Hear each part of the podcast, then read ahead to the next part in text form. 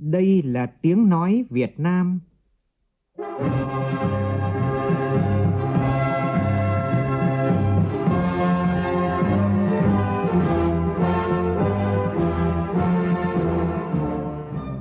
là tiếng nói Việt Nam, phát thanh từ Hà Nội, thủ đô nước Cộng hòa xã hội chủ nghĩa Việt Nam.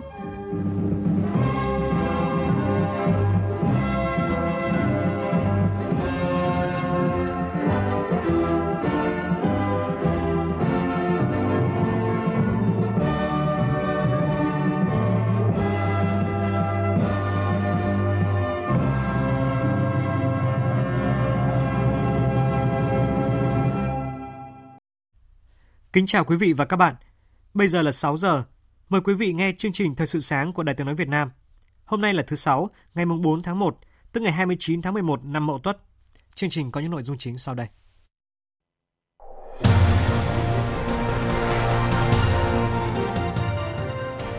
Lễ kỷ niệm 40 năm ngày chiến thắng chiến tranh bảo vệ biên giới Tây Nam của Tổ quốc và cùng nhân dân Campuchia đánh đổ chế độ diệt chủng mùng 7 tháng 1 năm 1979, mùng 7 tháng 1 năm 2019 diễn ra sáng nay tại Hà Nội.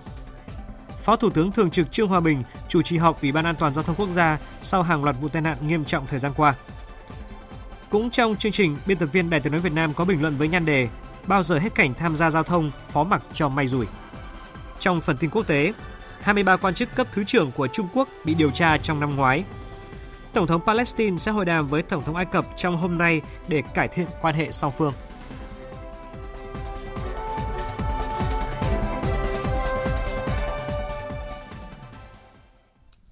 Bây giờ là nội dung chi tiết. Sáng nay tại Hà Nội diễn ra trọng thể lễ kỷ niệm cấp nhà nước 40 năm ngày chiến thắng chiến tranh bảo vệ biên giới Tây Nam của Tổ quốc và cùng quân dân Campuchia chiến thắng chế độ diệt chủng. Vào lúc 9 giờ 25 phút sáng nay, Đài Tiếng nói Việt Nam sẽ tường thuật trực tiếp lễ kỷ niệm này. Mời quý vị và các bạn chú ý đón nghe. Tham dự lễ kỷ niệm có Tổng Bí thư Chủ tịch nước Nguyễn Phú Trọng, Thủ tướng Chính phủ Nguyễn Xuân Phúc, Chủ tịch Quốc hội Nguyễn Thị Kim Ngân, lãnh đạo Mặt trận Tổ quốc Việt Nam, các bộ ban ngành đoàn thể trung ương và địa phương, các tướng lĩnh, cựu chuyên gia, cựu quân tình nguyện Việt Nam và đại diện đại sứ quán các nước ASEAN, Liên Hợp Quốc tại Việt Nam – Ngài Tép Ngon, Ủy viên Ban Thường vụ Ban chấp hành Trung ương Đảng Nhân dân Campuchia, Phó Chủ tịch Hội đồng Quốc gia Mặt trận Đoàn kết và Phát triển Tổ quốc Vương quốc Campuchia, dẫn đầu đoàn đại biểu cấp cao Campuchia tham dự lễ kỷ niệm. Cách đây 40 năm, trước những hành động xâm lược và diệt chủng tàn bạo của chế độ Pol Pot, đáp lại lời kêu gọi khẩn thiết của mặt trận đoàn kết cứu nước Campuchia, của nhân dân Campuchia anh em, Đảng, Nhà nước và nhân dân và quân đội Việt Nam đã thực hiện quyền tự vệ chính đáng, đập tan các hành động xâm lược cùng với lực lượng vũ trang nhân dân Campuchia và sự ủng hộ của bạn bè trên thế giới, đánh đổ chế độ diệt chủng vào ngày 7 tháng 1 năm 1979. Đây là chiến thắng chung, niềm vui chung của nhân dân hai nước, bảo vệ vững chắc độc lập chủ quyền toàn vẹn lãnh thổ của Campuchia và Việt Nam, khép lại một trang sử đen tối nhất của đất nước Campuchia, cứu nhân dân Campuchia thoát khỏi thảm họa diệt chủng, mở ra kỷ nguyên độc lập, tự do, hòa bình, trung lập và phát triển của nhân dân Campuchia. 40 năm qua, mối quan hệ hữu nghị hợp tác giữa Việt Nam và Campuchia không ngừng được củng cố và phát triển tốt đẹp – mang lại lợi ích thiết thực cho hai quốc gia vì hòa bình, độc lập dân tộc và sự ổn định, phát triển trong khu vực và quốc tế. Thưa quý vị, cuộc chiến đấu giúp nhân dân Campuchia thoát khỏi họa diệt chủng Khmer Đỏ đã đi qua 40 năm. Nhưng những hình ảnh về đội quân nhà Phật đến cứu nhân dân Campuchia thoát khỏi chế độ diệt chủng Khmer Đỏ vẫn luôn trong tâm trí những người dân Campuchia. Phóng viên Đài tiếng nói Việt Nam thường trú tại Vương quốc Campuchia có bài viết Sáng mãi hình ảnh những người lính tình nguyện trên đất nước Chùa Tháp. Đáp lời kêu gọi của Mặt trận Đoàn kết Dân tộc Cứu nước Campuchia của nhân dân Campuchia, Đảng, Nhà nước, quân đội và nhân dân Việt Nam đã thực hiện nghĩa vụ quốc tế cao cả, cùng với các lực lượng vũ trang nhân dân Campuchia đánh đổ chế độ diệt chủng Pol Pot, hồi sinh Vương quốc Campuchia. Nhớ về quãng thời gian cách đây 40 năm về trước, Đại tá Trương Xuân Quân, một cựu chiến binh Việt Nam tại chiến trường Campuchia cho biết, những tháng ngày ở đất bạn Campuchia là những ngày khó quên, đáng nhớ nhất trong cuộc đời quân ngũ của mình. Nhớ về ngày đầu mới sang chiến trường Campuchia, ông chia sẻ. Nếu mà nói không lo thì không đúng. Về vì, vì với nhiệm vụ là lúc đấy là với đang tuổi đang còn trẻ là thanh niên nó hợp hợp ở chỗ tức là mình cũng được giáo dục là vì là bọn Pol Pot nó diệt chủng và đồng thời nó chiếm nó đánh biên giới của mình rất nhiều người dân lành của mình đấy ở Sa Mát Tây Ninh ở Châu Đốc đấy nó giết tàn khốc quá cho nên là lúc đấy là là cũng phải ờ, một là bảo vệ dân mình ở biên giới này hai nữa là tiếp tục là theo chỉ đạo của bộ chính trị là phải đánh đuổi bọn Pol Pot để cứu lấy dân tộc Campuchia. Sau khi lật đổ chế độ diệt chủng Khmer Đỏ, các chiến sĩ tình nguyện Việt Nam tiếp tục có nhiệm vụ ở lại để bảo vệ chính quyền Campuchia non trẻ và chung tay cùng nhân dân Campuchia tái thiết đất nước. Với những công hiến góp phần giúp đất nước bạn Campuchia thoát khỏi họa diệt chủng Pol Pot và dựng xây đất nước, hình ảnh những người lính tình nguyện và chuyên gia Việt Nam luôn trong trái tim mỗi người dân Campuchia. Bộ trưởng Bộ Du lịch Campuchia, ông Thông Khon khẳng định. Chúng tôi không thể nào quên được ngày 7 tháng 1 năm 1979. Nếu như không có quân đội nhân dân Việt Nam, mặt trận giải phóng dân tộc Campuchia, quân đội nhân dân Campuchia sẽ không thể nào thoát khỏi họa diệt chủng của Pol Pot. Từ đó đến nay, mối quan hệ đoàn kết hữu nghị Việt Nam Campuchia ngày càng bền vững và phát triển.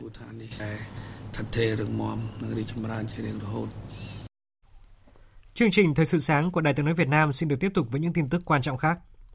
Hôm qua tại trụ sở chính phủ, Phó Thủ tướng Vũ Đức Đam cùng nguyên Ủy viên Bộ Chính trị, nguyên Phó Thủ tướng Phạm Gia Khiêm, đại diện Ủy ban Khoa học Công nghệ và Môi trường của Quốc hội, Bộ Khoa học và Công nghệ, Bộ Kế hoạch và Đầu tư, Bộ Tài chính đã dự tọa đàm về định hướng và giải pháp để khoa học và công nghệ trở thành động lực trong thời kỳ cách mạng công nghiệp 4.0. Tại tọa đàm, Phó Thủ tướng Vũ Đức Đam nhấn mạnh yêu cầu cần nghiên cứu giải pháp đột phá để doanh nghiệp thực sự trở thành trung tâm của hệ thống đổi mới sáng tạo. Cần có đột phá trong chính sách phân bổ nguồn lực, đặc biệt là chính sách thuế, để khuyến khích doanh nghiệp đầu tư vào khoa học và công nghệ. Thay vì xây dựng chính sách theo hướng bắt buộc lập quỹ khoa học và công nghệ đầu tư cho nghiên cứu và triển khai, cần có chính sách cụ thể nhất là chính sách thuế theo hướng tạo lợi ích để doanh nghiệp tự thấy cần phải tăng đầu tư cho nghiên cứu phát triển Bên cạnh đó, theo Phó Thủ tướng, cần tăng cường thông tin khoa học nhằm kết nối tạo mạng lưới chia sẻ kết quả nghiên cứu ứng dụng. Bởi nếu có mạng lưới chia sẻ sẽ tiết kiệm nhiều kinh phí do không phải nghiên cứu lại từ đầu, cũng như hạn chế được tình trạng trùng lặp đề tài.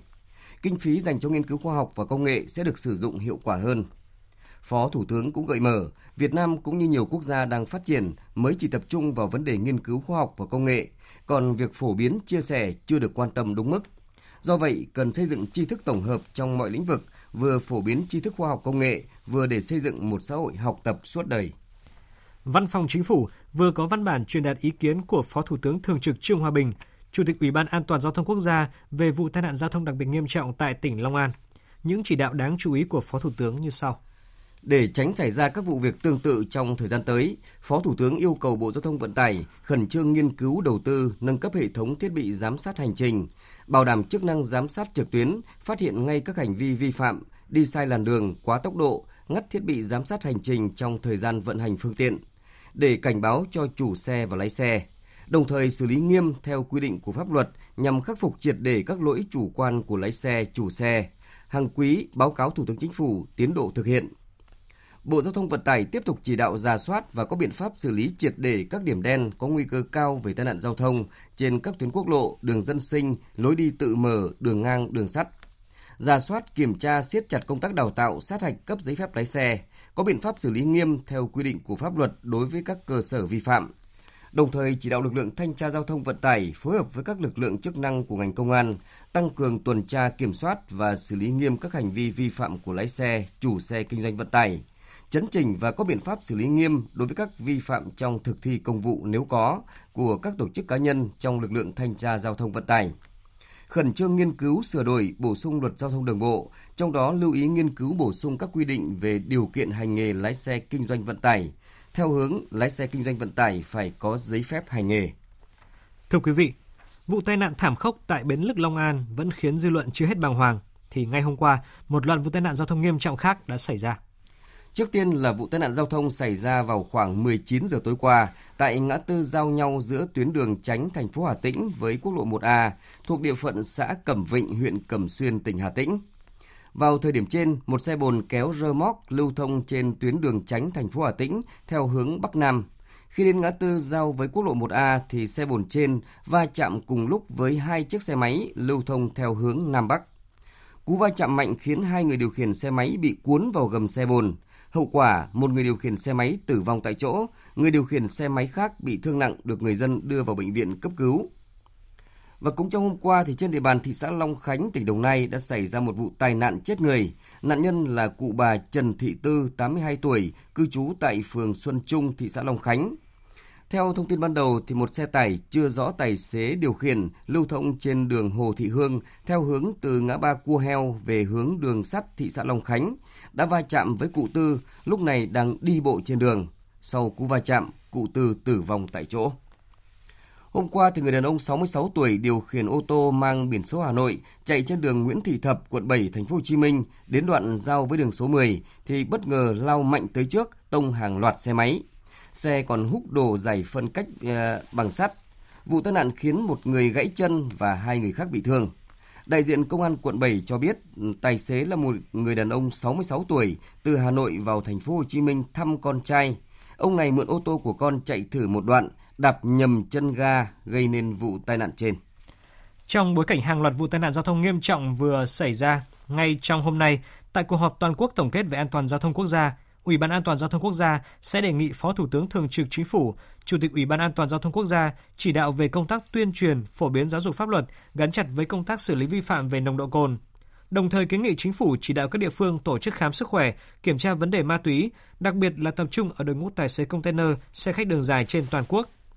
Cũng trong chương trình Thời sự sáng nay, ở phần sau của chương trình, biên tập viên Đài tiếng nói Việt Nam có bình luận nhan đề Bao giờ hết cảnh tham gia giao thông, phó mặc cho may rủi. Mời quý vị chú ý đón nghe. Và tiếp ngay sau đây, chúng tôi xin chuyển đến quý vị tin bão gần bờ cơn bão số 1. Hồi 4 giờ ngày 4 tháng 1, vị trí tâm bão ở khoảng 7 độ Vĩ Bắc, 102,9 độ Kinh Đông, cách mũi Cà Mau khoảng 260 km về phía Tây Nam.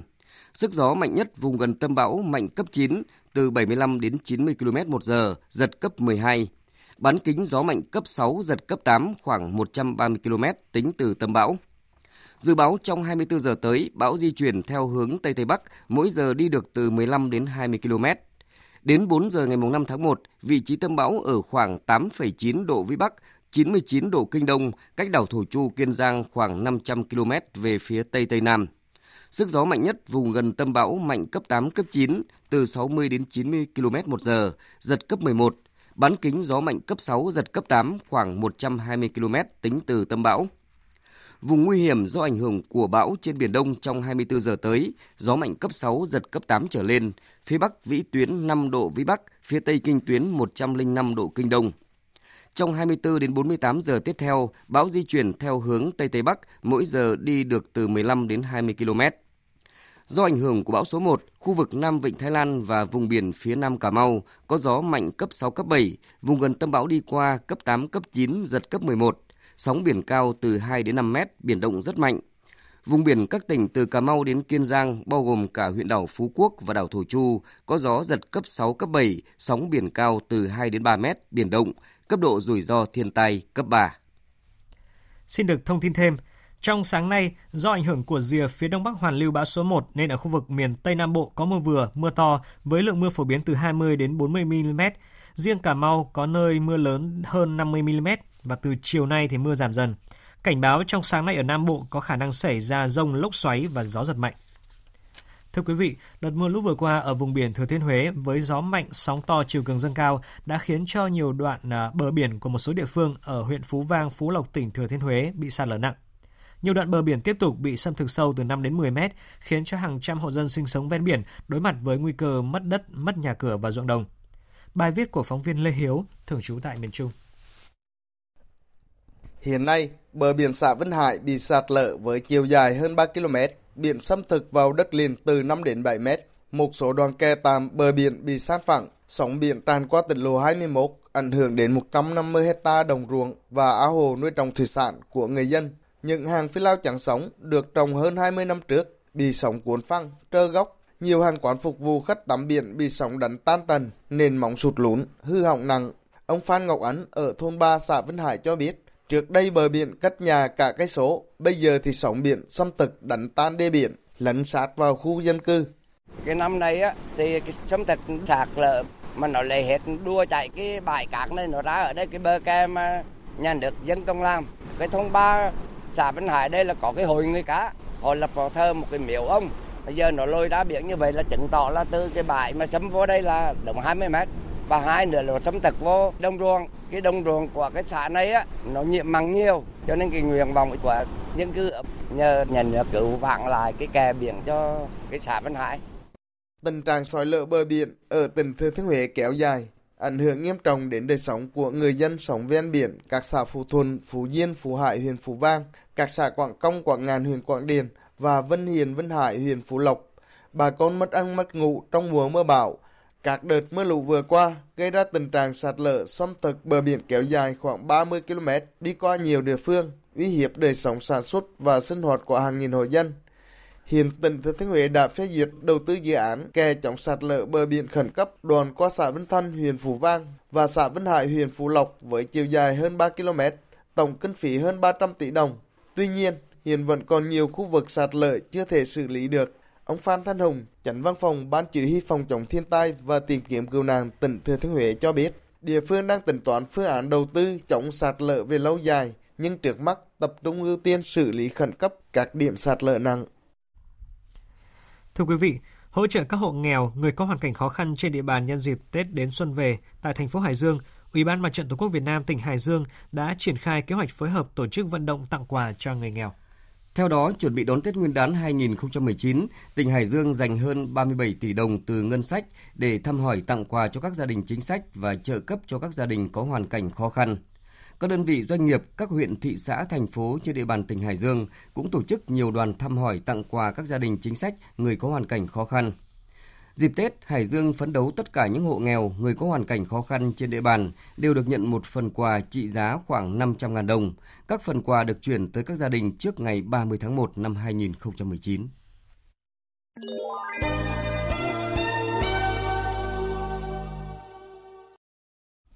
Chuyển sang các tin tức quốc tế. Trong chiến dịch đả hổ năm 2018, đã có 23 cán bộ cấp thứ trưởng trở lên của Trung Quốc bị điều tra thẩm tra. Tin của phóng viên Đài tiếng nói Việt Nam tại Bắc Kinh, Trung Quốc.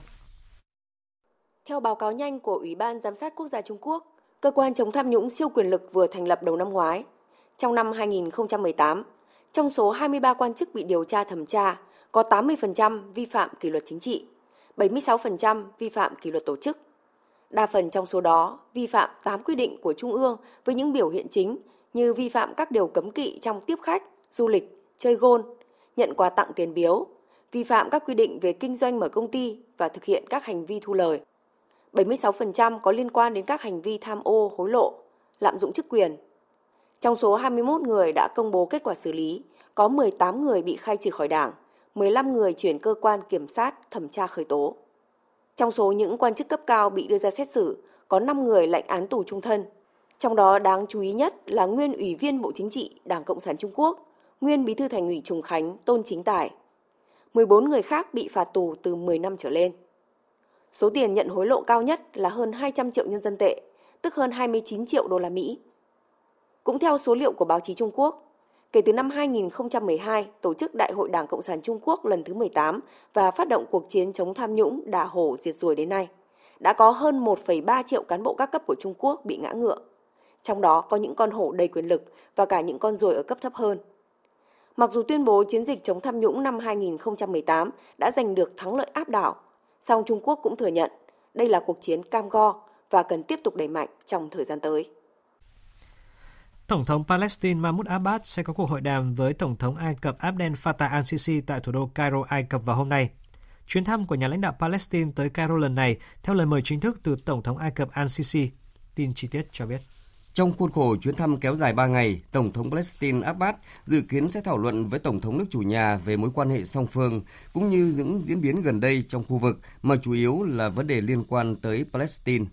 Những diễn biến hiện tại ở Trung Đông đòi hỏi hai bên phải tăng cường tham vấn lẫn nhau nhằm đưa ra một tầm nhìn chung trên tất cả các cấp độ chính trị, ngoại giao và pháp lý để đương đầu với những thách thức sắp tới. Tổng thống Thổ Nhĩ Kỳ Tayyip Erdogan hôm qua khẳng định Thổ Nhĩ Kỳ và Iraq sẽ tăng cường hợp tác trong cuộc chiến chống khủng bố.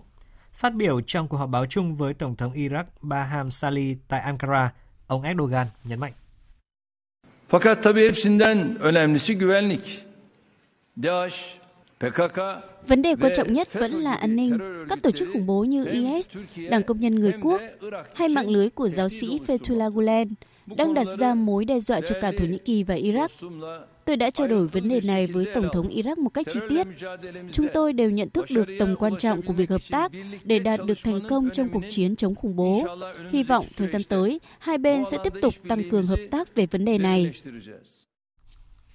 Về phần mình, Tổng thống Iraq Salih khẳng định mong muốn tiếp tục xây dựng sự hợp tác về thực chất và mối quan hệ đối tác chiến lược với Thổ Nhĩ Kỳ. Nhà lãnh đạo này nhấn mạnh điều này sẽ mang lại lợi ích không chỉ cho hai nước mà còn cho toàn khu vực. Hôm qua, nghị sĩ Đảng Dân Chủ Nancy Pelosi đã được bổ nhiệm làm tân Chủ tịch Hạ viện Mỹ trong bối cảnh Đảng Dân Chủ của bà kiểm soát đa số ở Hạ viện sau chiến thắng tại bầu cử quốc hội giữa kỳ tại Mỹ hôm 6 tháng 11 năm 2018. Đây là lần thứ hai bà Nancy Pelosi nắm giữ chức Chủ tịch Hạ viện. Bà là nữ nghị sĩ đầu tiên trở thành Chủ tịch Hạ viện Mỹ khi giữ chức vụ này trong nhiệm kỳ từ năm 2007 đến năm 2011. Sau đó, các nghị sĩ Đảng Cộng Hòa đã nắm giữ đa số tại Hạ viện trong 8 năm. Trước đó, Quốc hội nhiệm kỳ thứ 116 của Mỹ đã bắt đầu phiên họp đầu tiên với việc các nghị sĩ Đảng Dân Chủ kiểm soát Hạ viện nước này, đánh dấu một bước chuyển đổi quyền lực lớn tại đồi Capitol trong vòng gần 2 năm trước khi ông Donald Trump nỗ lực tái đắc cử vào năm 2020. Chính phủ Hàn Quốc vừa đề ra phương hướng tìm kiếm thị trường xuất khẩu mới, đồng thời tăng cường sức cạnh tranh công nghiệp nhằm đối phó với những khó khăn của thị trường xuất khẩu trong thời gian tới. Mục tiêu mà Hàn Quốc hướng tới đó là kim ngạch xuất khẩu vượt ngưỡng 600 tỷ đô la Mỹ trong 2 năm liên tiếp. Bắt đầu từ ngày 1 xin lỗi quý vị, Bắt đầu từ ngày 7 tháng 1 sắp tới, mỗi du khách rời khỏi Nhật Bản bằng đường biển hay là đường hàng không đều phải trả mức thuế xuất cảnh là 1.000 yên, tương đương với 213.000 đồng. Tiền thuế được thu dựa trên mỗi lần du khách à, một du khách bất kể quốc tịch nào rời khỏi Nhật Bản và được tính vào trong giá vé máy bay, vé tàu hay là chi phí đi lại. Điều kiện thời tiết xấu và tuyết rơi dày đang gây cản trở lớn tới hoạt động tìm kiếm cứu nạn bốn du khách mất tích ở vùng cực bắc của Na Uy. Một trận lở tuyết đã xảy ra vào hôm 2 tháng 11 tại Choms, thành phố cực bắc của Na Uy và là địa danh quen thuộc của những người ưa thích môn trượt tuyết. Ba du khách Phần Lan và một du khách Thụy Điển được thông báo là đã mất tích vào khoảng 15 giờ theo giờ GMT cùng ngày, tức là 22 giờ theo giờ Việt Nam khi đang trượt tuyết tại khu vực này. Người phát ngôn của cảnh sát, ông Andrea Nielsen ngày hôm qua thông báo có thể sẽ mất tới vài ngày để các nhân viên cứu hộ có thể tìm kiếm chính xác khu vực nơi các du khách mất tích. Vi, eh... Mặc dù không chắc chắn 100%, nhưng chúng tôi tin rằng họ đã bị cuốn đi trong trận lở tuyết. Chúng tôi vẫn đang tích cực tìm kiếm những người mất tích với hy vọng họ còn sống. Dựa trên kinh nghiệm, như tình hình thời tiết hiện tại, với tuyết rơi dày, có thể mất nhiều ngày trước khi chúng tôi có thể tiếp cận khu vực trượt tuyết và tiến hành hoạt động tìm kiếm.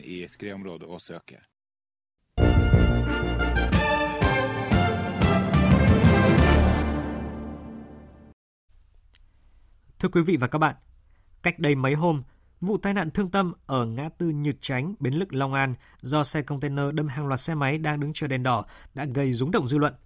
Ba người chết tại hiện trường, một người không qua khỏi khi đi cấp cứu và 18 người bị thương nặng là nỗi ám ảnh khôn nguôi với nhiều người. Trước đó tại Lâm Đồng, tai nạn giữa taxi và xe máy cũng khiến 3 người tử vong, 4 người khác phải nhập viện cấp cứu. Tổng cộng trong 4 ngày nghỉ Tết Dương lịch, 110 người chết vì tai nạn giao thông.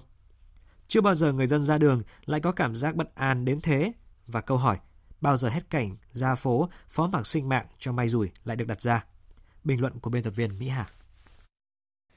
Bi kịch của những nạn nhân bị thương vong trong vụ tai nạn kinh hoàng xảy ra tại Bến Lức, Long An nằm ở chỗ. Họ là những người tham gia giao thông đúng luật và tai họa vẫn rơi chúng xuống đầu họ. Đã không có may mắn nào xảy ra. Người lái xe container với nồng độ cồn trong máu cao, dương tính với ma túy, đã biến chiếc xe thành hung thần rồi quẹo phải, lao vào đám đông, thay vì cho xe chạy thẳng để va chạm với chiếc xe bồn phía trước. Ma men và ma túy đã khiến cho người lái xe trở thành ác quỷ trong phút chốc. Chắc chắn thảm cảnh ngày hôm ấy sẽ là ký ức kinh hoàng theo người tài xế tới cuối cuộc đời. Và đó là bản án lớn nhất hơn bất cứ một bản án hình sự nào mà chắc chắn anh ta phải gánh chịu. Đáng buồn là những vụ tai nạn giao thông kinh hoàng như ở Bến Lức, Long An giờ đã không còn là chuyện hiếm.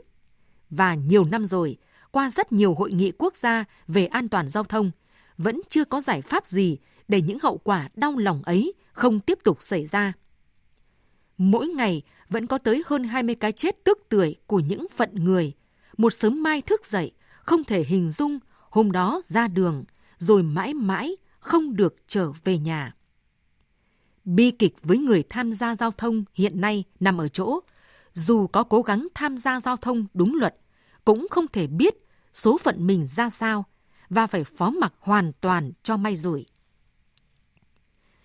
Khi những vụ tai nạn giao thông nghiêm trọng như vụ Bến Lức Long An xảy ra mới thấy chúng ta còn tồn tại hàng loạt lỗ hổng. Tài xế container, xe buýt hiện vẫn bình đẳng như tài xế xe con, trong khi phải được đưa vào diện giám sát đặc biệt cả về đạo đức lẫn sức khỏe, do phải điều khiển phương tiện có khả năng ảnh hưởng tới sinh mạng nhiều người. Rồi trách nhiệm của đơn vị kinh doanh xe vận tải đến đâu khi tuyển dụng cả người sử dụng ma túy và điều khiển phương tiện tải trọng lớn.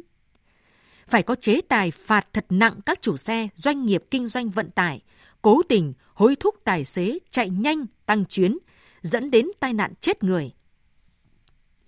Đã đến lúc phải bổ sung vào luật tội danh cố ý giết người với những tài xế say xỉn, dùng ma túy, gây tai nạn chết người, rồi cố tình để xe cán qua người bị nạn khi thấy họ còn sống.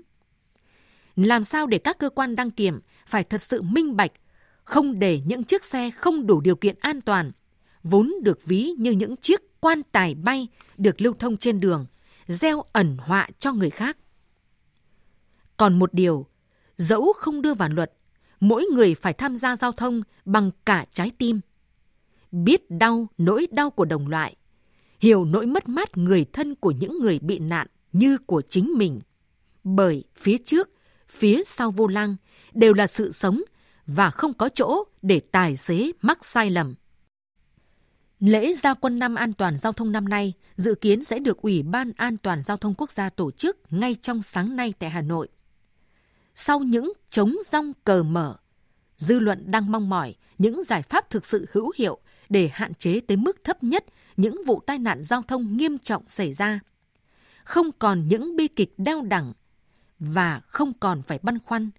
Bao giờ người tham gia giao thông không phải phó mặc sinh mạng mình cho may rủi. Quý thính giả vừa nghe bài bình luận với nhan đề Bao giờ hết cảnh tham gia giao thông phó mặc trong may rủi.